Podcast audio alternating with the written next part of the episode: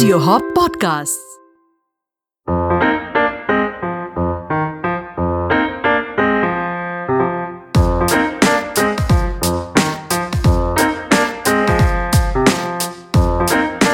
Hello and welcome to the fitter podcast, the show that looks at food through the lens of history, culture, and above all, science.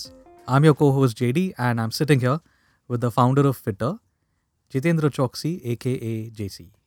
Hi J D, and hello everyone. It's great to be back with another episode. Uh, this week we turn our gaze to the Mediterranean. You know, we will talk about a food that has been eaten for close to six thousand years. The branches of its tree became a symbol of peace. A crown that was made with its leaves was placed on the heads of the champions of the ancient Olympic Games.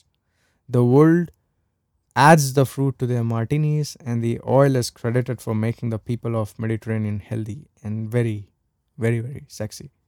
So let's talk about the olive and olive oil. Great. So when did all this sexiness begin? Well, over six thousand years ago, before okay. the first written language was even invented. Mm-hmm. So the olive was native to Asia Minor and spread from Iran, Syria and Palestine to the rest of the Mediterranean basin. Mm. Now, it is among the oldest known cultivated trees in the world. By three thousand B C, it was being grown on the island of Crete. In fact, olives were so important that if you had a grove of olive trees, then you were seen as someone who had wealth, stature and power. If we look at very old archaeological findings such as paintings, tools, installations and inscriptions, we also know that olive fruit was highly valued, especially by the Minoan civilization. Hmm. And outside the place of the Knossos, an olive mill was discovered along with several urns in which olive oil used to be stored. Hmm. And it is estimated that the Minoans may have stored up to two hundred fifty tons of olives at a time. That's a lot of martinis. I have to assume not too many. Okay. Yeah, and the Greeks had to uh, had a lot of uses for the olive, but adding them to booze doesn't seem like one of them. Mm-hmm. And it solved nutritional problems, but apart from that, the tree was also considered sacred. Mm. And apart from the Minoan civilization, the uh, the Phoenicians also helped spread the olive to the Mediterranean shores of uh, Africa and southern Europe. Olives have also been found in Egyptian tombs from two thousand years B C. Uh, then the early Greeks and Romans also loved olives. Mm-hmm. And what really created an o- economic boon for the Minoans and the others was when they started producing olive oil. Okay. And here's an interesting fact. The olive is one of the first examples of genetic modification of crops. The olives we see today are very different from those that were around during the time of J C. Jesus Christ. The original. And the, yeah, the original J C. First and uh, first the wild olive trees were domesticated. Mm. Then uh, early man found a way to manipulate the olive trees, and uh, he did this for so many thousands of years that we don't really know how many varieties of olive trees have come and gone. Um, I also kind of know that olives have a very special place in Greek mythology. Yeah, I mean, let's li- let's let's look at the olive tree itself. Consider the most important gift from the goddess Athena. According to a legend, the king of gods, Zeus, organized a contest for the city of Attica. And according to the contest, whoever gives the city the most valuable gift will be named the guardian of the city. Mm-hmm. And there were two participants in this contest, Zeus' daughter Athena and the sea god Poseidon. Mm-hmm. Now, Poseidon gets a glorious horse from horse from the sea, and he tells Zeus that this is the best horse in the whole world, and it will be able to bear very heavy loads, and it will be very useful in wars. Then it's Athena's turn to impress Zeus. Mm-hmm. And she takes an olive tree from the earth and wins the contest, which becomes the protector goddess of Attica and is called the city. But I mean, I don't this story kind of doesn't make sense to me. See, around the time this story originated, the people of Greece had decided to settle down and choose peace instead of nomadism and war. The olive tree is a symbol of fertility and peace. So the story is trying to tell people that let's forget the old ways. Mm-hmm. Let's go ahead and live peacefully. Okay, now it makes sense. I suppose that's why the uh, olive branch is seen as a symbol of peace. Yes, and mm-hmm. there's another legend about olive trees being associated with longevity. It is believed that Athena's olive tree was burned to the ground during the Persian invasion in the fifth century B C. However, soon after that, people were amazed to discover new green olive shoots, you know, rising like a phoenix from the ashes. Mm. And the legend goes that uh, every olive tree that grows in Greece today came from those shoots. Mm-hmm, mm-hmm. So that's why the tree is considered sacred and associated with longevity, health, and fertility. Mm-hmm. Uh, but there are other reasons as well. Hippocrates, again, mm-hmm. uh, one of the most prominent figures in the history of medicine, highly valued uh, the medicinal properties of uh, olive oil. He believed that it could cure over sixty different ailments, including skin condition, eye and ear infections, and uh, wounds and burns. Mm-hmm. In fact, olive oil was so precious that in the seventh century B C, a legislator of Athens named uh, Solon introduced a death penalty for anyone who dared to cut down olive trees. Wow. Okay. Yeah. Oh. So, so you see, it's not just the Indians who right. are making these crazy laws. Yeah, people back then. Now, there is also a very uh, interesting connection between the ancient Olympics and the olive trees. Yeah, olive trees and olive oil both were very important. The hmm. first Olympic Games were held in seven seventy-six B C. And all the athletes were massaged with olive oil. So it was believed that the wisdom, power, and strength of Athena would be bestowed upon them. Mm-hmm. The winners were also awarded olive leaf crowns and olive oil. Oh, what cheapsters, dude. and, uh, but it wasn't, wasn't just athletes who benefited. It was also believed that if you polished a statue with Zeus, uh, of Zeus with olive oil, then he would be so pleased and honored that he would grant you long and happy life, you know. It's kind of like the uh, abhishekams that we do in Hindu temples where the gods are bathed in milk and honey. Exactly. And then there were other cultures which also had many good things to say about the olive. Uh, fourteen hundred years ago, the Prophet Muhammad, you know, advised his followers to apply olive oil to their bodies, and himself uh, used oil on his head. Mm-hmm. And uh, Prophet Muhammad, he said, eat olive oil and massage it over your body since it's a holy tree. And he also stated that olive oil cures seventy diseases. Mm. The use of olive is found in many religions and culture, and it has been uh, used during special ceremonies as well as general health measure. Now, I think a lot of our listeners probably know olives for one of two reasons, or maybe, maybe both the reasons. One, they've eaten them with their Subway sandwiches and salads. Yeah. And also because every Tom, Dick and Harry speaks about the benefits of olive oil. Right. Well, they're not entirely wrong when they say that olive oil is good for your health. About forty percent of oil is saturated fat, whereas eleven percent is uh, polyunsaturated, such as omega six and omega three fatty acids. Mm-hmm. Uh, but the predominant fatty acid in on olive oil is a monosaturated, monounsaturated fat called oleic acid, which makes up seventy-three percent of the total oil content. Okay. So, studies suggest that oleic acid reduces inflammation and may even have beneficial effects on genes linked to cancer. Now, everything, you know, everything is surrounded by cancer and cancer treating properties these days. So, mm-hmm. uh, oncology researchers have proposed that oleic acid may fight cancer through its interference in human genome. Okay. Uh, and they have found that oleic acid suppresses overexpressions of oncogenes and uh, ultimately suppresses the metastasis of uh, many cancers. Okay. And there are also a lot of extensive studies which have looked at the relationship between olive oil and the risk of stroke. And uh, a large review of study in uh, eight hundred forty-one thousand people mm-hmm. found out that olive oil was the only source of monounsaturated fat that was associated with a reduced risk of stroke and heart disease. Mm-hmm. And another review in one hundred forty thousand participants, those who consumed olive oil were at a much lower risk of stroke than who did not. Right. So I guess Athena did the right thing by uh, gifting the olive tree to her city. Yeah, it seems so. Mm-hmm. Now, what can you tell us about olive oil production and consumption? Is uh, Greece still on top? Yeah, actually, yes. And uh, Greece has by far the largest per capita consumption of olive oil worldwide, over twenty-four liters per person per year. Wow. And uh, Spain and Italy consume about fourteen liters per capita. That's a lot. I mean, I, do you think it has something to do with how well they play football? Do you think it is a contributing factor? Um, I mean, it's definitely worth looking at. I know they don't eat vegetable oil like us Indians.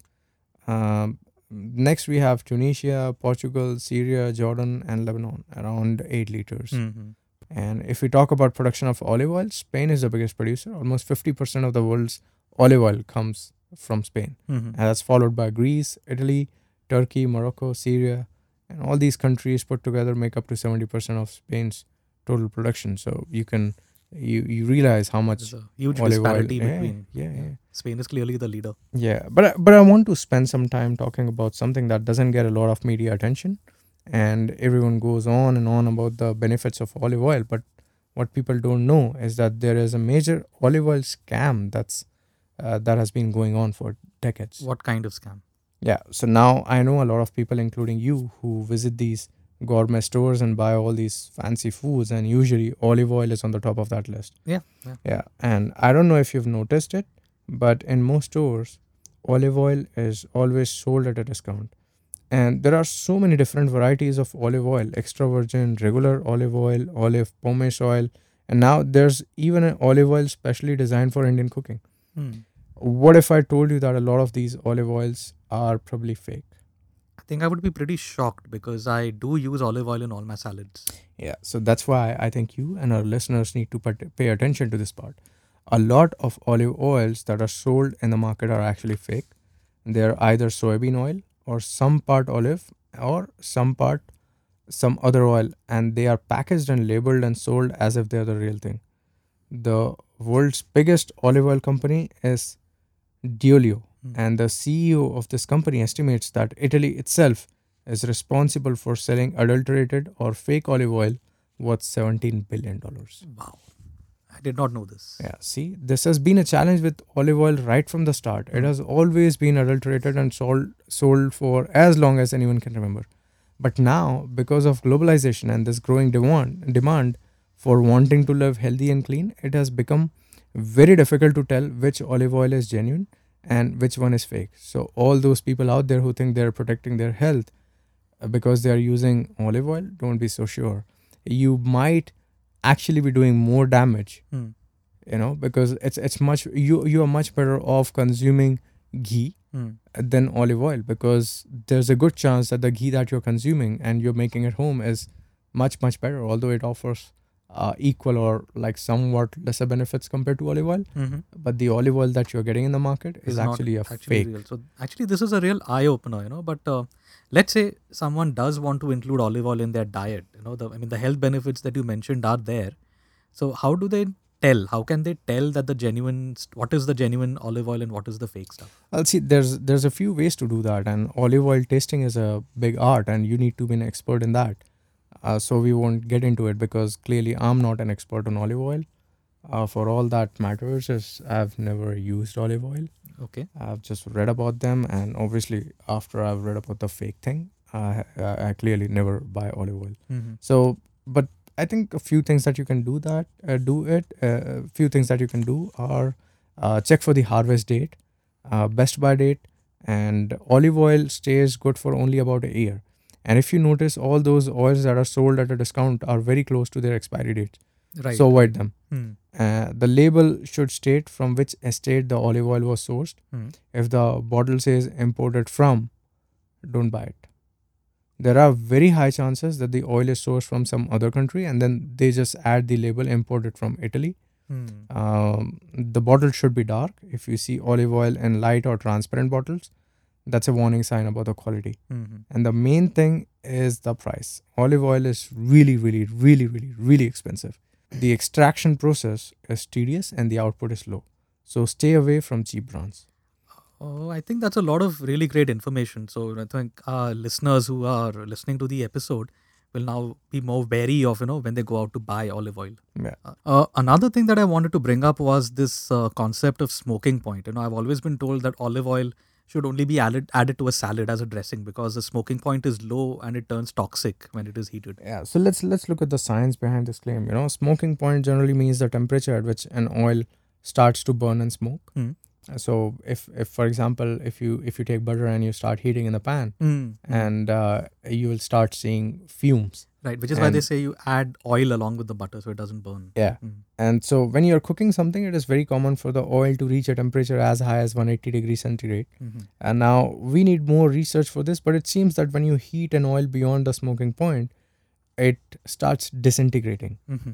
And it also starts producing harmful free radicals. Mm-hmm. Okay. So in May twenty eighteen, there was a research which was conducted in Australia where ten commonly used cooking oils were heated to temperature ranging from one hundred fifty degree to two hundred forty degrees Celsius. Mm. That's usually how hot the oil becomes when you are pan frying and deep frying. Right. Now, people might think, okay, olive oil must have become unstable. It may have become toxic and all these things we've been told. But to everyone's surprise, it was found that extra virgin olive oil, uh, we are talking about the genuine oil. article, uh, genuine oil here, mm-hmm, mm-hmm. was actually the most stable oil, followed by coconut oil. Mm. So what the stu- what the study concluded was that smoking point isn't the best way to tell whether an oil is good or bad. Uh, there are other things such as oxidative stability and total level of P U F As and total polar compounds generated when it should be, uh, which should be taken into account. Mm-hmm. Another thing that's important is the source of the oil and the extraction process, which takes us back to the earlier point. Right. Uh, if you have any doubts about where your olive oil came from, don't use it.